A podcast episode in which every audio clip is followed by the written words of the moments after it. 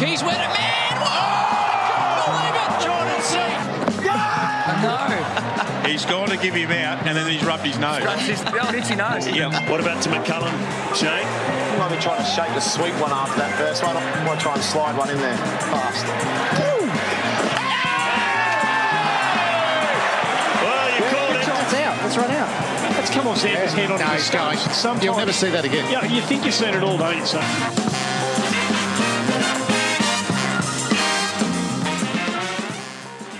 Hello and welcome to the SC Playbook podcast. I am your host Tim Williams. Stacks and stacks of cricket going on for us at the moment. There's the, the Australia India Test going going on. I'm heading out to that over the weekend, which should be a belter. We had two games of Big Bash on day one of the test, so there's just so so much cricket.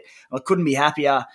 Joining me today is last year's Supercoach champion Tomo Aitken, and also Tomo flying under the radar. He's, he's a pretty humble fella. If I was up top like that, I'd be bragging every week. He's ranked 145th after winning it last year. Tomo, mate, you are soaring. Hey Timmy, hey Fish. Yeah, it's not too bad. Um, I suppose when you're successful one year, you want to try and do your best and be somewhere thereabouts. So not too bad at all. I'm watching the cricket. Looks like Smithy's about to get 100, which is always good. And we're going to chat a bit of Supercoach. So even though Brisbane was announced into a bit of a lockdown today, um, it could be far worse. Yeah, that's it, it, mate. You poor buggers up there in Brisbane who have got a three day lockdown. It's said it could be far worse. There could be no cricket on, but you've got stacks over the weekend. You've got the test, so that'll get you fellas through. Uh, and the other fella joining us today is Fish, Michael Fisher, also a Brisbane boy. Fish, how are you, mate? Yeah, I'm good, thanks, mate. And uh, we confirm with Tomo that he's not going to forget about us when he goes back to back to back. Uh, so uh, Yeah. happy uh, to be on with the um, the reigning and um, flying champ. Mate, he could be the first bloke to ever go back to back in competitions as big as these ones. Uh, and on top of that, just throwing the NBL fantasy title as well. So, Tomo, fair income, mate, unreal. So, Tomo, I said you are 145th ranked. Uh, what's been going right and wrong for you? Probably not a lot going wrong at the moment. yeah, well, even I suppose everyone has their hits and misses. What's been going right, or what could I give a tick to recently? I suppose um, Spy wrote a really good piece only a few days ago about holding Darcy short, and I was tempted to trade him, but holding him, and he's delivered with the ball yet again, three for 26 off four last night. Um, and I think he'll deliver with the bat too soon enough, so happy with that. Um, I've got Mitch Marsh in my team. He's been my team for a couple of weeks, and last round was pretty good watching him uh, dispatch it to all parts towards the ends of the innings. And I've still got Rash, and you know Rashid Khan just does his typical performances, and there's always a chance of picking up points. And this round that has just started, I can't believe I did it, but I traded in. I think a few of the other fellas connected to the podcast too traded in Ben Cutting, the Enigma. Uh, I, only Hey. won, I, I only won over last night, but he was pretty economical. But that cameo, 31 off 14, so good on you, Benny Cutting. And another one last night with the wet weather around, had Maxwell on my bench, so he's got a low score. Um, I'm looking to play others, so hopefully I can capitalise on a rare uh, score that was low from Maxwell. So they've been all right. Things that have been having a bit of a cross, I guess. I traded in Big Carlos, ready for the Sixers double, um, but he hasn't really done much, so he had to be traded out this week. I was really happy to be able to get the funds to trade in Sam's, and with that batting cameo, I was excited to see what he was going to do with the ball. Um, but then with the injury, and he was going to miss one, two, who knows how many games, and I just couldn't hold him. I really wanted to hold him, but I couldn't justify with him missing an unknown amount of games. Uh, last night had the VC on Hales, so that wasn't great, but he's got another opportunity to bounce back. And one final trade, I was tossing and turning over a bit, Fergo or Khawaja. In the end, I went Fergo. Um, should have probably gone Khawaja because he looked pretty sharp last night. Also briefly considered bringing in Lynn, but avoided during to, due to the weather. But well done to anyone that brought in Lynn and VC'd him. So few things right, few things wrong, bit like everyone that plays Supercoach. Yeah, good stuff, mate. It's that last night's round was so uh, just the timing of everything with the Heat playing after the Thunder, obviously the two sides being on the double this week, made trading so hard. I mean, I think all the serious super coaches were watching the radar like an absolute hawk up on the Gold Coast there.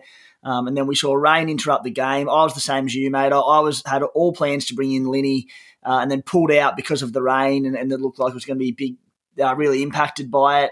Um, changed a few things up as well, which was just just nuts. Fish, mate, how how's your side going for starters? And I suppose how do you, you handle the chaos of last night?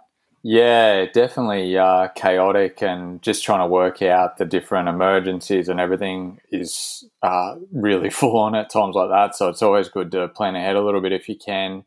Uh, I was another one who was planning to bring in Lynn but didn't. But, you know, it's one of those ones which I think wasn't necessarily the wrong decision. It was just the bad luck of it. Uh, I guess that there was enough risk to justify not bringing him in, in my view. Uh, however, they got underway, and uh, he he looks great at the top of the order at the moment. So that's uh, just super coach, I think. And my side uh, had an absolute shocker last round. I, I, think I've already passed my score from last round after about the first game of this one. Uh, I um I'm looking forward to, to your story, Tim, because I, I, know that's uh, something a lot of super coaches can relate to from over the years. But I, I jumped on board with Hardie from the Scorchers along with you and put him into my side uh, after Maxwell scored. Uh, sorry, not Maxwell. Bryant scored about thirty, uh, and copped the the one from Hardie. Uh, was really unlucky, I thought, with Sams as captain. He was looking great at the halfway mark, having scored 60 points already and still with four overs to come. But that uh, concussion substitute really hurt. So it was that bad that I could barely um, look at the rank when I first opened the app. I, I, had to jump straight into the team and look at next week's trades before I could uh, build a, build up enough uh, heart to to do it to myself. But things are looking a little bit better this week. Uh, I um, I also got on board with with cutting. Uh, disappointed to see only got the one over. He looked all right with the ball, none for five off one. Uh, but hopefully, if they keep that team makeup, maybe he can get an extra over or two next game. Uh, also, pretty happy with bringing in Sangha. He looks great with the ball still. And with my last trade, I'm going to be able to go Will Sutherland to Andrew Tye and play Tye instead of Maxwell, uh, which will be handy, I think. And, and Tye's got a negative 30 break even or something like that. So keen to get on board. Um, and another one who held on to Darcy Short. So happy days there. Yeah, that's right, mate. Um, some pretty promising signs, as you said, looking all right this round. And the, the stinker rounds, we all have them, particularly in, I think, Supercoach Big Bash. In other forms, it can be, they're a, li- a little bit more predictable. But, you know, if your batsmen don't fire or there's rain affected matches, it can just kill you. Uh, the mighty Cooma Stallions were not so mighty last week. We were a little bit, it's pretty similar to you by the sounds of it, mate. It was 1600 going into round eight, or round seven, should I say. Uh, dropped 600 spots to 2200, so it was a pretty awful week. Um, emphasised by yeah, I played Hardie, who was my trade in all rounder there. Thought he'd get a decent opportunity. Got one point, and I played him over AJ Tye, who got 127, which is just, I mean, it happens in Supercoach, but still pretty brutal to cop. Um, mate, I was the same. I captain Samsy last weekend and looked really good with the bat. Got that big strike rate bonus, was scoring well, got the concussion, and then didn't bowl. Uh, then was expected to miss these two weeks, so I had to trade him out. That was a bit brutal, but uh, again, it, it's funny how it all works out. Uh, in today's episode, we're going to do another double episode. These rounds ch- chop and change so quickly, so we'll do a round nine and ten. We'll cover those two rounds. Uh, we'll do a big analysis on the Scorchers and Stars who have the double in round 10 and look at all the players we're targeting and avoiding there. We'll do a bit of a chat about when the time is to nuff players in Supercoach BBL, what round we should be aiming to do that. We'll drop our bold predictions and our trade and captaincy plans for the next couple of rounds. Uh, just a heads up if you haven't worked it out, we recorded this are recording this on Friday, so it's pre the Renegades and Strikers game.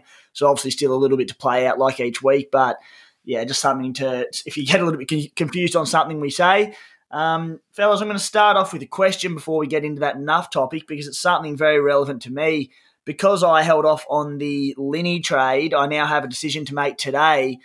Uh, I've got one trade to work with, and I'm tossing up two options.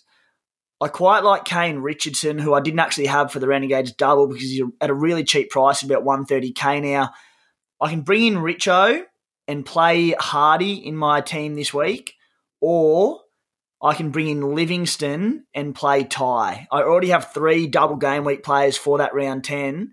Um, so help us out, Tomo. Would you go Kane Richardson and Hardie or Livingstone and Tye? Kane, Richardson, and Hardy, or Livingstone and Tye? I think if I had to choose one, I would go Livingstone and Tye. Tye has picked up his form, and not just him, but Perth as a whole squad are looking really, really sharp. And Livingstone hasn't quite fired yet, and he is a quality player, so you would think there is an innings coming. I think I would go those two, but um, I think Richardson could have a big one because he's a bit fired up uh, last time he played, so he might come out and really want to put in a good performance. But I think personally, I would go the two Perth players.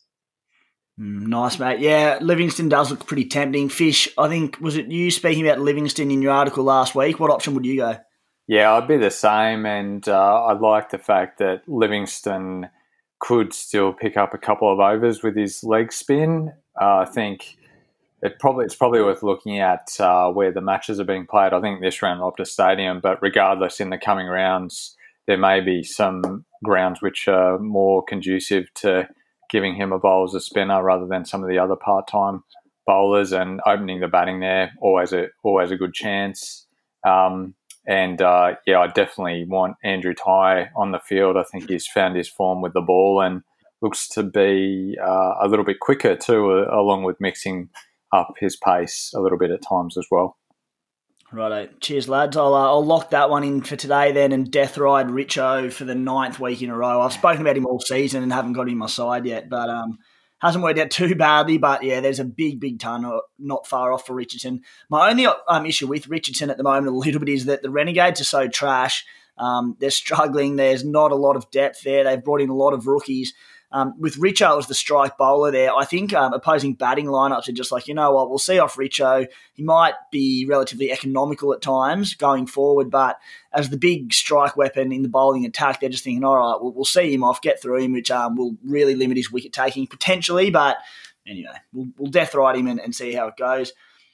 Start with the topic for this week, fellas, and that is when when would you say the time is to start nuffing out players to maximise your cash. So what that means to uh, non-regular fantasy sport players, nuffing out is basically when you look at players in your team, namely the guys on your bench who might be worth say 100k. Uh, and you chop them completely for a guy worth forty-two thousand dollars to get plenty of money in your bank to to get the real guns into your team, uh, and also in, particularly in Supercoach Big Bash, it allows you probably more opportunities to do your your auto emergency loopholes, your vice captain loopholes, and that sort of stuff. You know, uh, in NRL in like a 25 round season, we might look to do that around the round 18 to 20 mark towards the end when you think you've got enough cash in your side um, to not worry about building more value with players on your bench. Uh, I'll start with you, Tomo. Uh, when would you look to start nuffing out? And I suppose when did you do it last year, if at all? Yeah, so when to nuff out? It's a good question, and it's a tactic used in any sort of fantasy sports, as you said. I didn't really nuff at all last year my theories revolve around a lot about having depth in my squad and having options. So it's not something I used a lot last mm. year. I only had one for sort of a VC loophole, and that was about it. Um, I can see definite merit in it because some of the players we want to target with trade ins are getting pretty pricey. So you want as much cash as you can. At the moment, I have one loop in each line with some cheaper sort of players. I wish I had more all rounders to do mine with, but unfortunately, I don't, and that's the way it goes. I suppose there's a couple of slight risks, but it certainly is a good strategy to use and start to think start to think about um, perhaps going with it. There's the risk with borders and injuries and the whole sort of COVID thing that you know players could miss games and we don't see it coming, or you've got late outs like we saw Meredith with the late out for the Hurricanes yesterday. So I think having some sort of depth is important um, because you just want to have a backup there just in case. And there's also the slight risk this year of that X factor sub coming in, and a fella you originally thought wasn't going to play just might get a Guernsey. But to answer your question, when to start, I think you could start in the next round or two. Mm, it's a really good point you make there on on COVID and well COVID on the borders and you know there, has been a case in Brisbane today. Uh, you know we know there's a, flu, a few floating about New South Wales, Victoria. Um, so as opposed to other years where you know you're pretty certain that you guys are going to play. Um, we've seen already players not be able to available because of late crossing borders and things like that. So more than ever, you probably need that depth on your bench. And while there's nothing wrong with nuffing, you probably don't want to be nuffing too many players. You, you want at least one player in each of your, you know, your batting, bowling, wicket keeper positions. Um, and we, will do more analysis on the duels as it gets later into the season because they, they do become very relevant the next few rounds. I think for me, it's probably after that round ten double between the start, the stars and the Scorchers have it. From sort of round eleven onwards, you could look to do it. Um, but we'll, we'll a few main things to look for if you are nuffing. We'll look at the best players for you and help help you out a little bit if we can. Um, but as you said, Tomo, you want dual players in there. Dual batters, bowlers are key. So guys that aren't playing, but you can rotate players around in your team. Uh, and then the other one is you want players that are playing late in the round so that you can effectively use the auto emergency loophole and vice captaincy loophole. Again, we'll jot out an article on that later on. Uh, what do you reckon, Fish? Do you think it's what's your take on the whole whole idea of nuffing?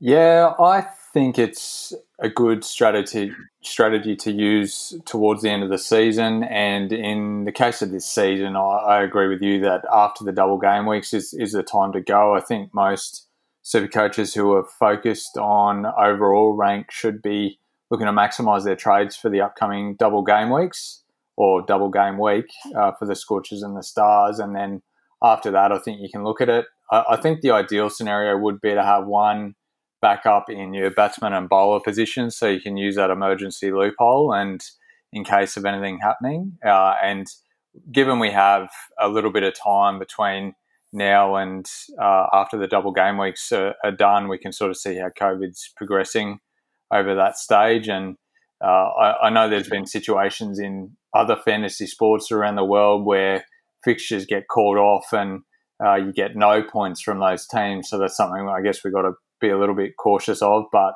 for now, I'd be looking ahead and uh, starting to plan for nuffing out um, in round 11.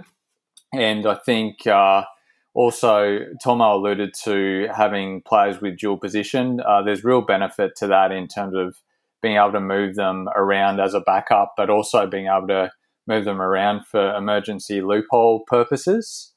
And uh, finally, the point that you mentioned about having teams that play late in the round so you can uh, hold off on your auto emergency decisions until then uh, is a great one as well. And just having a quick look at it, the team that plays the last match of round 11 and round 12 is uh, the Sydney Sixers, who have a couple of options there uh, who haven't played at all yet this season. So I'm sure that's something we'll look at uh, as the time comes closer to it. Yeah, yeah, good shout on the Sixers there, and particularly with them.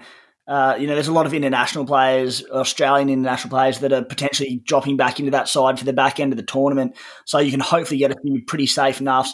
I know this round I've actually looped Ben Cutting. It's funny that we all got Cutting in. I think Fish, you mentioned it in our SC playbook uh, messenger chat.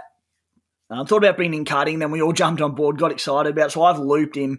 I've got Firefar, like a lot of people would do, who are looping as my current captain to to inject and use the loophole. He was named as the X Factor player last night for the Heat. Of course, because of the rain, the toss and the naming of the teams got pushed back after lockout, so we didn't know this was going to happen. So just sat there sweating on that game and hoping that he wasn't going to come into that. So when the, the Heat top order made some early runs, I thought, right, surely there's no chance that they need to bring in an extra batter and obviously keeper. So got out of it. But yeah, all things to consider. Guys, uh, we've dropped our subscription price for the back half of the season to ten dollars, uh, twenty dollars down to ten dollars for all the Big Bash content. Uh, there's also the the NRL content as well, so the full SC Playbook subscription package, which is forty dollars. But yeah, we're I think we're just about at the halfway point of the season. So if you are looking for a few extra articles, you know, access to the subscriber special podcast for the rest of the season, coming into the finals, all that exciting time that is available. Um, so check it out if you'd like to. If not, happy days. Fellas, let's get stuck into our analysis of the Scorchers and Stars. We'll start with the Scorchers. And Tom, I'll jump over to you. Uh, you mentioned earlier, I think they've, they've won a few on the trot. They're looking really, really good the side that we knew we knew what they were capable of. They're such a balanced lineup, lots of serious supercoach weapons, and because of their really poor start to the competition, there's a lot of guys at pretty good value, a lot of low break evens floating about. Do you own any scorches yet? And who are the guys that you're eyeing off for that double game week coming up next round? Yeah, sure thing, mate. Um, I currently own Mitch Marsh, and he's my only Scorcher. And I'm really excited about the scorches and the possibility and the sort of different trade-ins you can do. I reckon there's lots of good options in terms of just looking at the scorches. So we will see some variety in terms of teams and who people trade in. I was having a quick look this morning. There's legitimately nine options I would think of bringing in. So there's a lot of different possibilities and combinations. Round nine is at home. The double in round 10, I'm pretty sure, is away, but they're in such good form over the last week or so that playing away doesn't scare me as much, although I'd much rather having them at home. Um, I'll start with the batters. I've already got Marsh, and he's got that bat and bowl potential, and he's just flying at the moment. He's dangerous in the power surge and the later overs with that hitting potential to strike boundaries. He's bowling a bit more than what I anticipated, and he's bowling quite well actually. So he'll continue to get some sort of overs most games, I would think. I'm glad I got onto him a couple of rounds ago at a cheaper price because I can see him just keeping on increasing in price. But I think he's a pretty well, almost a must have for their double. So he's a batsman I'm interested in. Roy has scored over 20 in each innings. He could make runs, and I can't knock him as an option. Inglis, ever since moving down from the opening position, has looked a lot better. Um, I think they moved him down to face a bit more spin, and he's looking good. And he's someone I'm considering heavily. I can't knock him. Munro, two fifties and a forty nine. One that seems to, looking at the scores, prefer a bit of the home ground, but again, an option. Livingstone probably not looking as good as some of the other batsmen in the Perth side, but still a very viable trade. Um, I know Fish mentioned earlier that he could possibly bowl, but I think he's unlikely to bowl much at all just because of the Perth bowlers and how they're going. Um, yeah, but those five batters, if I think, are all worth trading in. Um, and then I look at the bowlers. Richardson's the biggest price, but he's got three three wicket hauls. He's the most likely to complete all four out of their pace. Tye, ever since I got rid of him, he's starting to turn him around. Bowling second after they post a big score, he's dangerous and can just pick up wicket after wicket. Um, Fawad Ahmed is bowling behind an inform attack, and that really suits him. I reckon batsmen may try to target him and he could take wickets. Last year, on his day, he can score big. Um, he hasn't taken a bag yet. A bag might come. The last legitimate option is Behrendorff. Only one or zero wickets in the games he's played, but his time in the sun will come. That could be during the double, definite option. So I've got nine Perth players that are legitimate options, in my opinion, for bringing in for the double game round.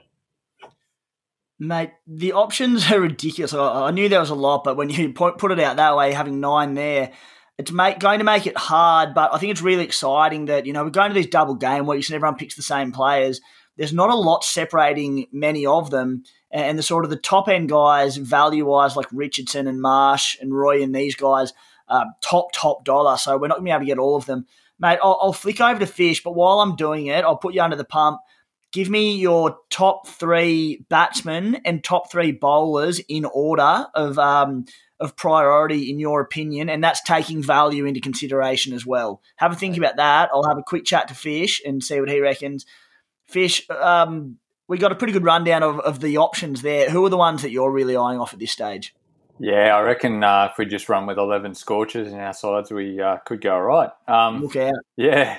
No, I think uh, definitely Mitch Marsh is um, top of the list for me, uh, especially with his bowling. Um, historically, he, he hasn't had the greatest record in T20 with the ball. He, he, tends to go sort of up around nine or somewhere between eight and nine in economy, and uh, doesn't doesn't always bowl. But uh, he, he, looks pretty good at the moment. Uh, and same with the bat. I, I think his um, some of his BBL stats are, are, pretty phenomenal. I think he's averaging somewhere around 35 or something like that. So whenever he gets opportunities, he's, he's going great. Uh, so yeah, I um, would struggle to go in without him, and I think he'll be a captain option. Uh, really like Colin Munro next on my list, especially considering his value. And uh, he sort of had that thing, I guess, where uh, he, he, maybe adjusted to Aussie conditions a little bit. Uh, coming into the season, he was in top form in the Caribbean Premier League, averaging around 35 and strike rate up over 130. And then uh, had one 50 early in the season, then a couple of low scores. And I think now he's got back to back 50s for the Scorchers. So uh, I think he'll be good to go. And price going on the way up. Um, I even though he's expensive, I, will still be looking to get Jhye Richardson into my team. Uh, he uh, looks great with the ball, uh, takes plenty of wickets. Hasn't really done too much with the bat so far, uh, even though we all got a bit excited when he batted six. I don't think that'll happen again based on what's uh, what's been happening with their batting order recently. But if he does get a chance, um, quick fire twenty would be great. And uh, yeah, Tomo made a good point about Livingstone. I think I'll be watching him in the next sort of game or two for the Scorchers to see if by chance he does get any, any overs. If not, even at a discount price, I'm really, yeah, I'm, I'm a bit touch and go with him. I, I don't really like batsmen uh, who, who aren't bowling um, unless they've, got some good form uh, behind them or, or a great record behind them. Um, yeah, uh, mate, I have, I have the exact same concern. The issue is I think I've got about 147k to spend today on that final trade, and Livingstone's the guy that I can squeeze in. There's like your Mitch Marshes and, and a couple of others that are about at 150 to 170k price bracket. I just can't quite get them. So I'm rolling the dice a little bit on him if I do go with him. Um, but is there is a worry there, as I said, especially because he's not bowling. Um, and with guys like Hardie in that side and, and plenty of bowling options, whether he gets a chance, um, question mark mate, on Jhye Richardson, he's going to be about 200k come into the round. I'm a little bit concerned. He's, he's another guy that I've said for week, week after week on the podcast. I'm getting him, him in. I'm getting him in. I haven't done it for a few reasons. You know, not being on the double has been one of those reasons. Um, the, potentially the ship has sailed. He's going to be about two hundred thousand dollars, which is a lot of money for a guy. He hasn't batted in three games. He's taken 10 wickets in his last four games. So, you know, he's maximising his output really well. Um, when you're trying to squeeze all these really genuine options into your side, and then you look at other bowlers like who, who have played for Australia, guys like Jason Behrendorff, AJ Tye, who are like 110, 120k. Are they more appealing, or are you happy to fork out the extra 80 to 90k on Richardson? Um, I think Andrew Tye could be more appealing. Uh, Behrendorff I'm not too sure about. He's another one I'm going to be watching in the next game or two. Uh, I think he's taken a little while to um, get, get back into the, the rhythm of things coming back from injury. Um, the thing with Richardson is, I guess, the reason that he's at 200k is because he's bowling well and he's in a good side. So uh, I think uh, of, of late, teams have been chasing big scores against the, the Scorchers. So it's enabled him to um, to bowl uh, with the pressure on other teams and and take wickets. So yeah, I, it does um it does concern me because if he if he goes poorly in a double game week, he's going to lose a stack of cash as well. Um, but he's one I might be prepared to take a risk on. Yeah. Um, Tom, I'll shoot back to you quickly. I know because he'll be such an important point of interest over the next two weeks. What are your thoughts on Jhye Richardson? Will you be trying to get him at the price and then fire away with your your, your priority picks from the Scorchers? Sure thing, mate. Um, yeah, look, I've got to try as hard as I can to get him in. You don't want to stuff your side up so much that you sacrifice um, too much, but I think you've got to try and get him in. Um, three by three wicket hauls is pretty good. Um, in terms of ranking the bowlers, I agree with Fish. I think you've got to have Tye number one because he's hitting a bit more form and he's that much cheaper. I think I've got to put Richardson as my number two target in terms of bowlers.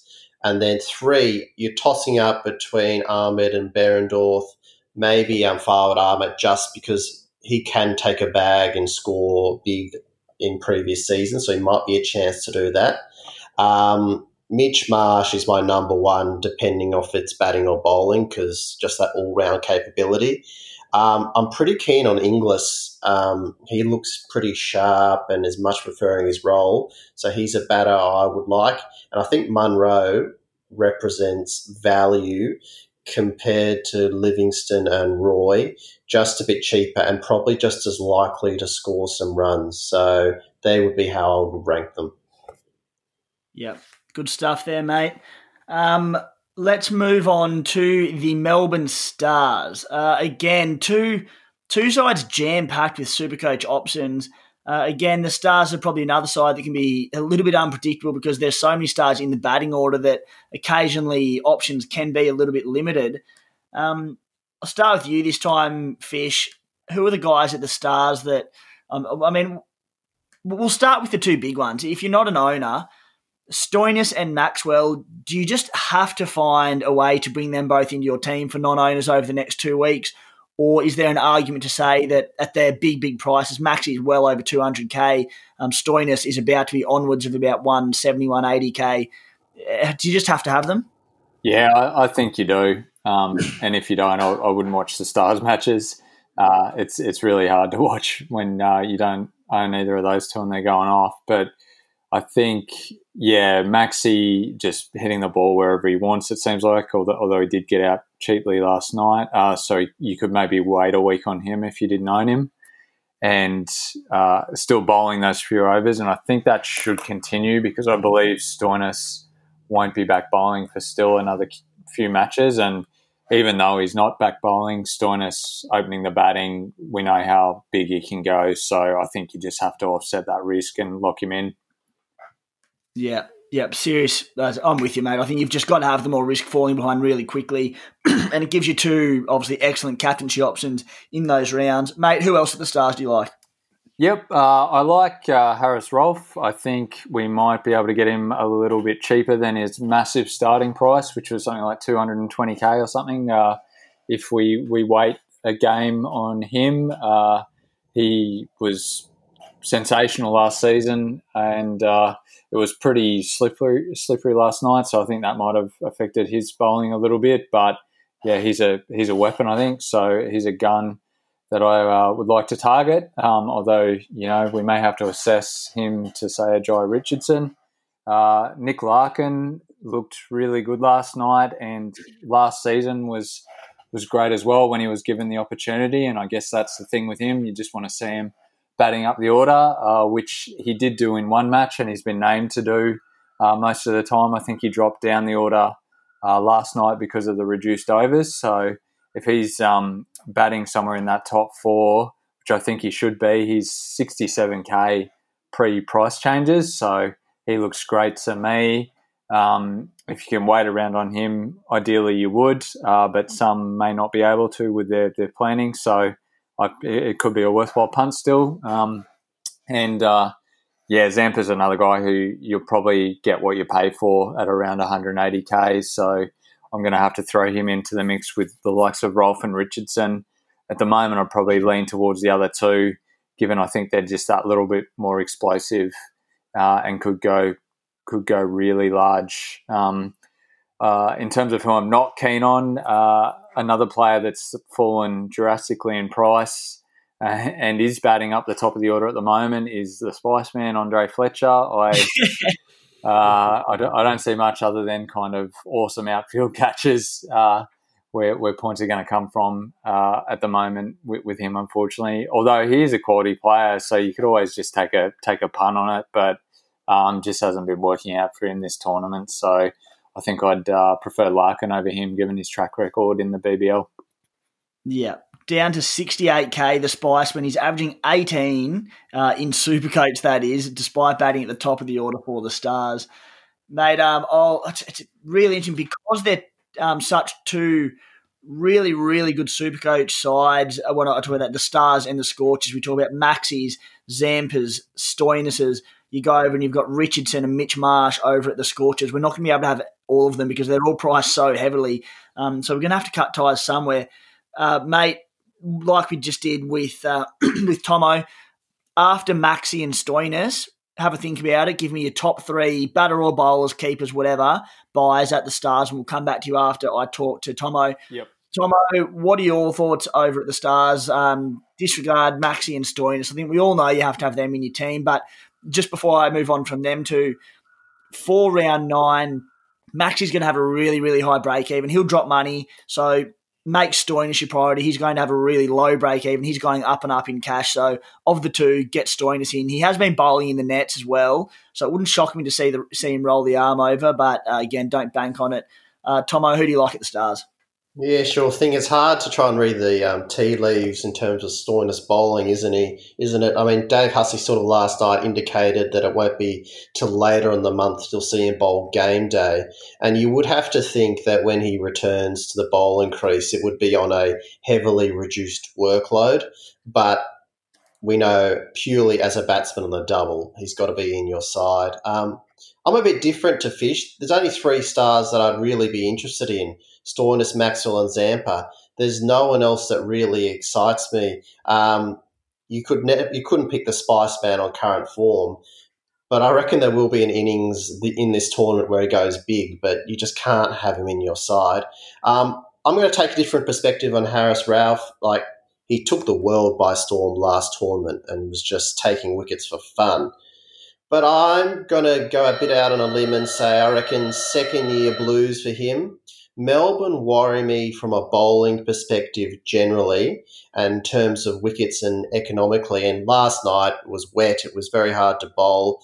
But Haris is just not interesting for me at the moment.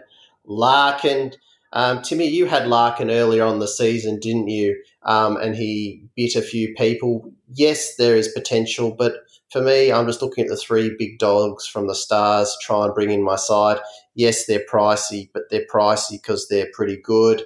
The only other one I would consider is Nathan Coulter-Nile, but I'm not exactly sure when he'd return. They seemed to indicate last night that he'd return sometime before finals, but you know, coming off that calf injury, you know, you probably want to have a look at him too. So just the three big guns from the Stars for me at the moment.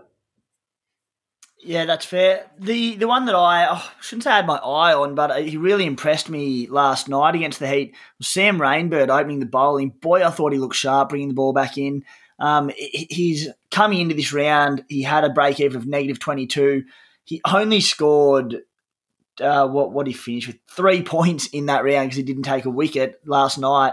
Um, so that'll obviously affect his break even, but boy, I thought he looked good with the ball. So um, again, maybe a little bit of a super pod for the double round and a guy that will free up a lot of cash as well. Um, but again, I think probably their cheapy options are more so over at the Scorchers with guys like Hardie and potentially Ashton Turner. Um, fire back to you, Fish. What have you got with us, mate? Top two are obviously Stoinis and Maxi. Who are your next three priority picks at the Stars?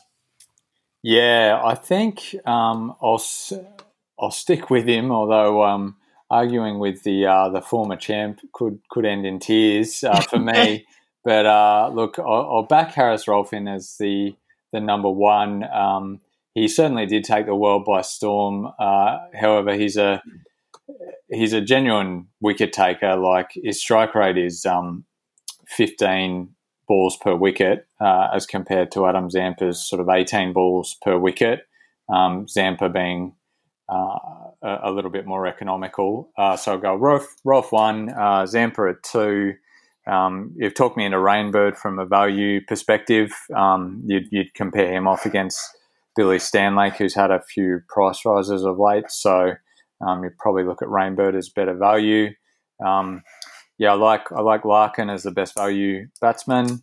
Um, still think Pooran's a, a, a, decent option for someone who's uh, on the lookout for a wicket keeper. And other than that, I, I don't really think there's many options at all um, in terms of batting for the Stars. So you'd then probably be looking at Fletcher just for his value. Is Pooran, um, boys, I'm not sure because I think I heard on the coverage last night it might have been Pooran's last game, but then you hear some different reports. Does anyone know or have any concrete information about his availability? Because I thought I heard on the coverage last night that that was his last dig, but um, has anyone got anything concrete? I'll do a bit of digging as we speak. I, I did see uh, before last night that he was keen to stick with the Stars for as long as possible, but there was no confirmation. Um, I'll have a bit of a look at it now and chase it up because he's such an interesting one. He came in in his first or second game for the Stars, hit 69 of 26 or something obscene, and everyone was just thought, oh, this guy's a must have. Like, how's the talent on him? Hasn't really got going since he's been impacted a little bit by the fact they've got like Stoinis and Maxis and these guys scoring runs up the top of the order. then they'll anchor the innings at, at number, say, three or four with Larkin. So Pooran's coming in at about number five. Um, but the thing with him, much like a Chris Lynn or whoever else, when there's a rain affected game last night, he doesn't need long. He only needs five or six overs to do his damage, as we saw earlier on in the tournament. Um, he could be a massive, massive pot. He's still under 5% ownership. Um, but again, just that position in the batting order is probably a little bit of a, a little bit of a worry on his concern. Um, but yeah, I'll chase up the availability now and see if we can get a bit more concrete information. Um, the more I look at this round, the more excited I'm getting. All these top dollar players, there could be a lot of really unique picks and and big name pod picks who can score massively uh, for the double round. It's, it's going to be good. Um, before we move on from the guys we're eyeing off, Fish, do you have any other trade targets from outside these two sides over the next couple of rounds? There's a couple that I'd consider, uh, and I think the two that have caught my eye the most. Um, sadly, given that the opportunity's already gone for this round, but uh, Chris Lynn opening the batting looks really good to me. Um, he gets that opportunity for the first four overs of the power play. Uh, and the other one, just from a, um, a value point of view, is Aaron Finch, who's currently 100k and has a BE of 100. Um, so there's every chance we could be able to pick him up around 80 or 90k next round, which is uh, exceptional value, albeit that he, his form hasn't been great. There, there have been Supercoach seasons gone past where he's averaged 80 plus, albeit with a, a more favourable scoring system. So I would weigh up uh, someone like a Finch as compared to a, a Larkin with the, the double game week. Yeah, Finchy is so so cheap. I've still got him in my team at the moment just because I can't bring myself to to drop him from my side at that price. I just think there has to be a big score in him soon enough. Uh, Tomo, anyone that you like in the next couple of weeks? Yeah, sure. Finch is someone, if he gets cheap enough, even though he's not on the double, is certainly worth a look because he has been a bit unlucky too, hasn't he, boys? I mean, run out at the non strikers end, clips one off Conway to get out for a first ball duck, I think. So he could be the sort of one that I haven't looked at the Renegade schedule, but if they're playing at the right sort of time, you could have him in, on the bench as just a bit of cover and option in case he goes large. Look, to me, it's all Scorchers and stars. The only other one I'd probably want in um, coming into the end of the season is the fella that I traded out recently, is Daniel Sams. You know, I can just see him going monster on those single game weeks when we've seen some single game weeks where scores have been really, really low. So someone that plays a role like him, which is almost super coach perfect in some regards, I want him in for those single games because if I didn't have him and he went big, I could be in a bit of trouble. So when he comes back, he'll be one that I'm looking to get in as soon as possible. Yeah, I, am with you, mate. He um Samsey I wanted to hold even when there was word that he was going to miss the first game of the double, um, but hopefully be all right for the second game. I was going to hold him anyway, just because he's a, a genuine season long keeper. We've seen what he can do with the bat up the order, getting some decent enough opportunities now, batting at that sort of five six mark. Um, so I'll be really eyeing him off when he got ruled out of the second game as well. He had to go at that price. Um, lads, let's jump into our. We'll recap our bold predictions from back in round seven. Uh, and we don't say this often after the bold bold predictions, but there was plenty of success. It started off with Fish, who went Billy Stanlake to go 100 plus, which was seriously bold. Uh, that was no good, but he did have Joe Burns to go 80 plus, which he nailed. He got 82. That's a really good call, mate. So good from you. Thank you. Mm, very nice. yeah. Um, it's a shame that he's not on this podcast because the Spy has had a tough run of bold predictions over the past sort of eight to 10 months when we've been recording this podcast. Oh, about 12 months now, actually. The Spy, Alex Hales, 100 plus, failed, but he did get 71. So that was in a one game week. So very respectable guess. Mitch Marsh, 100 plus, he got 129. Marcus Stoinis, 80 plus, he got 132 on his first game back. Tomo, mate, the spy is fired and he's not even here to, to gloat about it. I know, and I'm sure he will um, be a bit disappointed about that, but we won't let him get a big head, eh? Mate, exactly. Oh, yeah, it's, it's come, we're, we're, a long way past that, but I'm sure the spy will let us know about it next podcast that he's on. I had Dawid Malan to go 100 plus. That was a fail. He got bugger all. Uh, and then I had Jhye Richardson to go 100 plus, and he got 118. So successes all around. Fellas, let's see if we can back it up with our round nine bold predictions. I'll start with you, Tomo. What have you got for us? Yeah, last time I was on the pod, I think I predicted 100 for an opener that round. And I think it was only the Gold Coast rain that probably cost Shaun Marsh one because he was looking really good there. So I'm going to go back to the well again and I'm going to say next round or between rounds 9 and 10, we're going to see 100 for an opener. Um, I reckon Darcy Short over at Optus against Perth. I reckon we might see him flick a bit of a switch and come into form with the bat. So I'm going to go Darcy to make a 50 runs as an opener against Perth. Um, I don't really want to say this, but the Sixers play the Thunder, and the Sixers have just tapered off a bit, especially in terms of some of their bowling. And I can see Alex Hales going massive against them. So I'm going to back him in for over 100. And not super coach related, but um, the Renegades, look, we all know that they're struggling. I think they play the Heat soon. I think it might be next round. And I actually reckon the Renegades might beat the Heat. The Heat have gone on a bit of a run, but I still don't trust them. I reckon the Renegades, if they brought in some young ones and had a bit of luck. So I'm going to say not Supercoach relevant, but Renegades to upset the Heat. The Renegades to win a game is like, that's bold, even for bold predictions. That's, that's a very brave call from you. Uh, if you're a punter, get on the odds there because Tomo's, Tomo's all in on the Renegades. Good stuff, though, mate. Fish, what have you got? Oh, well, first off, Tom, I know you're a Sixers fan, but you live in Brisbane, mate. Yeah. Yeah, you, Anyway. never, you never lose. You never lose. But yeah, no, nothing Brisbane related It's for me. Thanks, boys. it's called loyalty, Fish. Yeah, yeah, Yeah. Yeah. All right. Well, that being said, I've got a Renegades player to go large. Uh, so um, Finch, uh, 120 plus for me. I reckon uh, he'll um, prop up his super coach average big, big time. So 120 plus super coach points for him.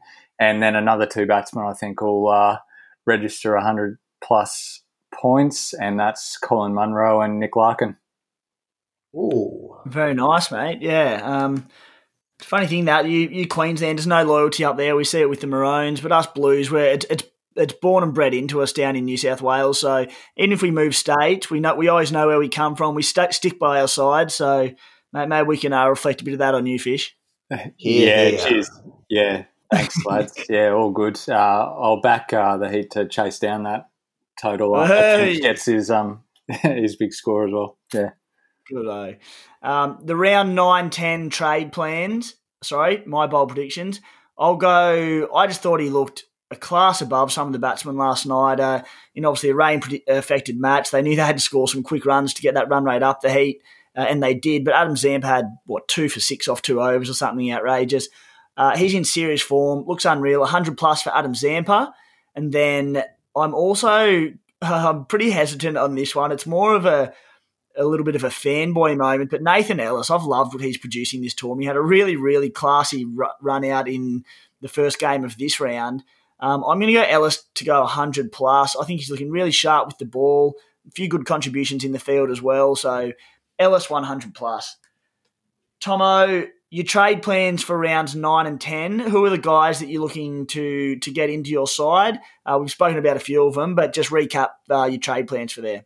Yeah, sure thing. So, um, lots of Perth, lots of Perth for me, and the odd star or two, but I think I'm more keen on the Perth players. Look, not that exciting. Going to trade out a lot of Thunder and Heat players.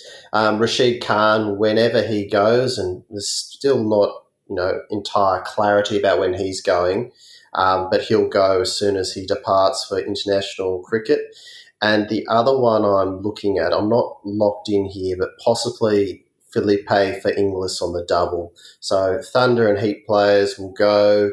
Um, Rash when he's selected, and possibly Philippe for Inglis. Um, it hurts me to say that, but from a super coach perspective, that might be the wisest move. Yeah, sweet mate. There's um heaps of really exciting prospects batting wise at the at the Scorcher. So getting them right is going to have a massive, massive impact on the overall race. So for your sake, that high up, I hope you can nail it, mate. Um, Fish, what are you doing? Yeah, I've uh, looked at next this coming round, but not the one after. So I'm planning on Max Bryant, Ben Cutting, and one of Jack Wildermuth or Tanveer Sangha out, and Marcus Stoinis, Mitch Marsh, and Colin Munro in. I think their prices will all be on the rise, and want to get on them uh, before they go too high. And then, yeah, the following round, I'll be looking to get rid of a few more of those Heat and Thunder players and uh, bring in some of the guys we talked about today. Yep. I'll be uh, getting Stoinis in immediately. Uh, there'll be probably Adam Zampa as well, but I'll be tossing between him and Jhye Richardson. But I'm, I am worried about Richardson's price tag. And then there's going to be need, need to be some money freed up somewhere. So I'll be looking at Behrendorff at just over 100k, who, uh, as you said earlier, Fishy, is taking a little bit to get going after that big injury layoff. But I just like the price. We know what he's capable of. So on the double, he could score really well at the price. Um, and pending finances, it could be someone like Rainbird as well, depending what I need to to free up. We we skipped past him when we did the Scorchers, but we'll just touch on it quickly. Tomo Hardie, he's around about that 80k mark, so he's pretty affordable. He's dual bat bowl, scored terribly last round, but has had some good scores in there. We talk about guys that we're going to need to free up cash for guys like Richardson, Zampas, Maxi, Stoinis. Any interest in Hardie, or were you put off by him last round? Um, no, because we could all have stinkers, and we've seen players have low scores and bounce back, so I wouldn't be put off at him at all. Um, job security is really good. Uh, he's not the worst pick. I just want my targets to be going with people that could score a bit better. Um, but he's not the worst player at all. The Perth batting looks pretty good at the moment, so he's very unlikely to get any sort of hit. Um, but they seem to give him like to give him a few overs a game, so he's going to get majority of his points from bowling. Um, so he's not the worst. I prefer to target some people that might score a bit better, but if you've got not many options, it's not the worst, and he's bat bowler flexible. So other options, but if you don't have the cash, then you know I'm not going to knock it. Hmm. Yeah, that's it. And we talk about it now, but we're going to we're seriously going to be need to freeing up some be trying to free up some serious cash to get in these guns. So it might be a case of biting a bullet on some some of these guys, or you know potentially an early enough somewhere um, to allow us to get these blokes in. Tomo, who are the captains you're eyeing off for? Obviously round nine mainly, but round ten. Sure thing. So round nine, I'm pretty sure the first game is a Stars versus a Strikers game. And for your VC loophole, you've got so many options. You've got Rash, Maxi, Stoinis, Zampa for the first game. So any of those would be pretty reasonable. Um, if they didn't go big, um, then you'd be looking at maybe Mitch Marsh as a captain, maybe Darcy Short. Um, I think Hales could go big against the Sixers. So if you were game enough, maybe Hales as captain in round nine. Moving quickly to round 10, uh, Stars play before the Scorchers. So any of my big three dogs, Maxi, Stoinis, or Zampa. And then Perth captain, options of Perth captain. I've got three main ones I'd look at. I'd look at Marsh, Richardson, and Tye. Maybe a slight lean towards the bowler, so Tye or Richardson. But yeah, options are plenty for those vice captain and captain options. Yeah. Um, before we move on from that one, Tomo, uh, obviously the big question is going to be Maxi versus Stoinis. Who, who do you skip? Or the Stars play in the first game of round nine and round 10, so it'll be your VC and you'll be using the loophole um, if you choose them. Maxi or Stoinis for you? Um, that's pretty much a 50 50 for me. Um, Maxwell does have the option of bowling um, more than Stoinis. But it's kind of one of those ones where I'd say um, to you, Timmy, I'd say, which one do you want? And I'll just take the other because I don't think there's a lot of difference. Yeah, fair play. Well, for me, it's I think it's I just think the security of Maxi. He's shown his willingness to bowl himself at all different times. He's bowled himself in the power play. Uh, he's bowled himself at the death overs, which hasn't worked out too well for him. Um, but just the extra security of him bowling gives me a lot of encouragement as a skipper ahead of Stoinis um, unless Stoinis was to start rolling the arm over. But I think, as you said earlier, it looks like that'll be more back end of the tournament. Um, Darcy Short, yeah, looks a really good one for round nine. And then, as I said, there's a few Scorchers options for round 10. Fish, who are the blokes you're looking at? Yeah, pretty similar. Uh, I think, yeah, Maxi's ceiling is, is hard to ignore, although um, stuck in my memory is always that time that Stoinis scored a bazillion runs in a double game week uh, when he was bowling a couple of seasons ago. Um, So yeah, he's very capable, but whilst he's not bowling, um, less of a risk there. So yeah, I'm leaning towards Maxi, and uh, great to see Darcy Short bowling a bit more and uh, taking a couple of wickets. So yeah, he he looks a really solid captain option again, and. Um, I'd again be looking at VC on a star, so probably Maxi the next week, and um, probably at the moment lean towards Jhye Richardson from the Scorchers. Um, Mitch Marsh is the other one, but yeah, leaning a little bit towards Richo at the moment. Yeah, good shout, mate. Um, very good episode, fellas. Covered plenty of ground. Good analysis on the stars and scorchers. We'll have a, a, little bit of a break before we come on to our next podcast, which we'll be covering obviously round 11, which I think all the doubles will be done from there. It'll be heading sort of towards finals time. So uh, that's when your pods are going to come in massive with no doubles to prepare for, for, for, the last three or four regular season rounds, which is, uh, I'm really looking forward to that and getting a few really unique teams. Tomo, you've been good, mate. Thank you. No, thank you. And look forward to chatting next time, boys. For sure, mate. Uh, good luck in lockdown along with Fish. Fish, you've been big as well. Cheers, mate. Thanks, mate. Cheers, Tomo. Good luck, everyone. All right, guys. Thanks for tuning in.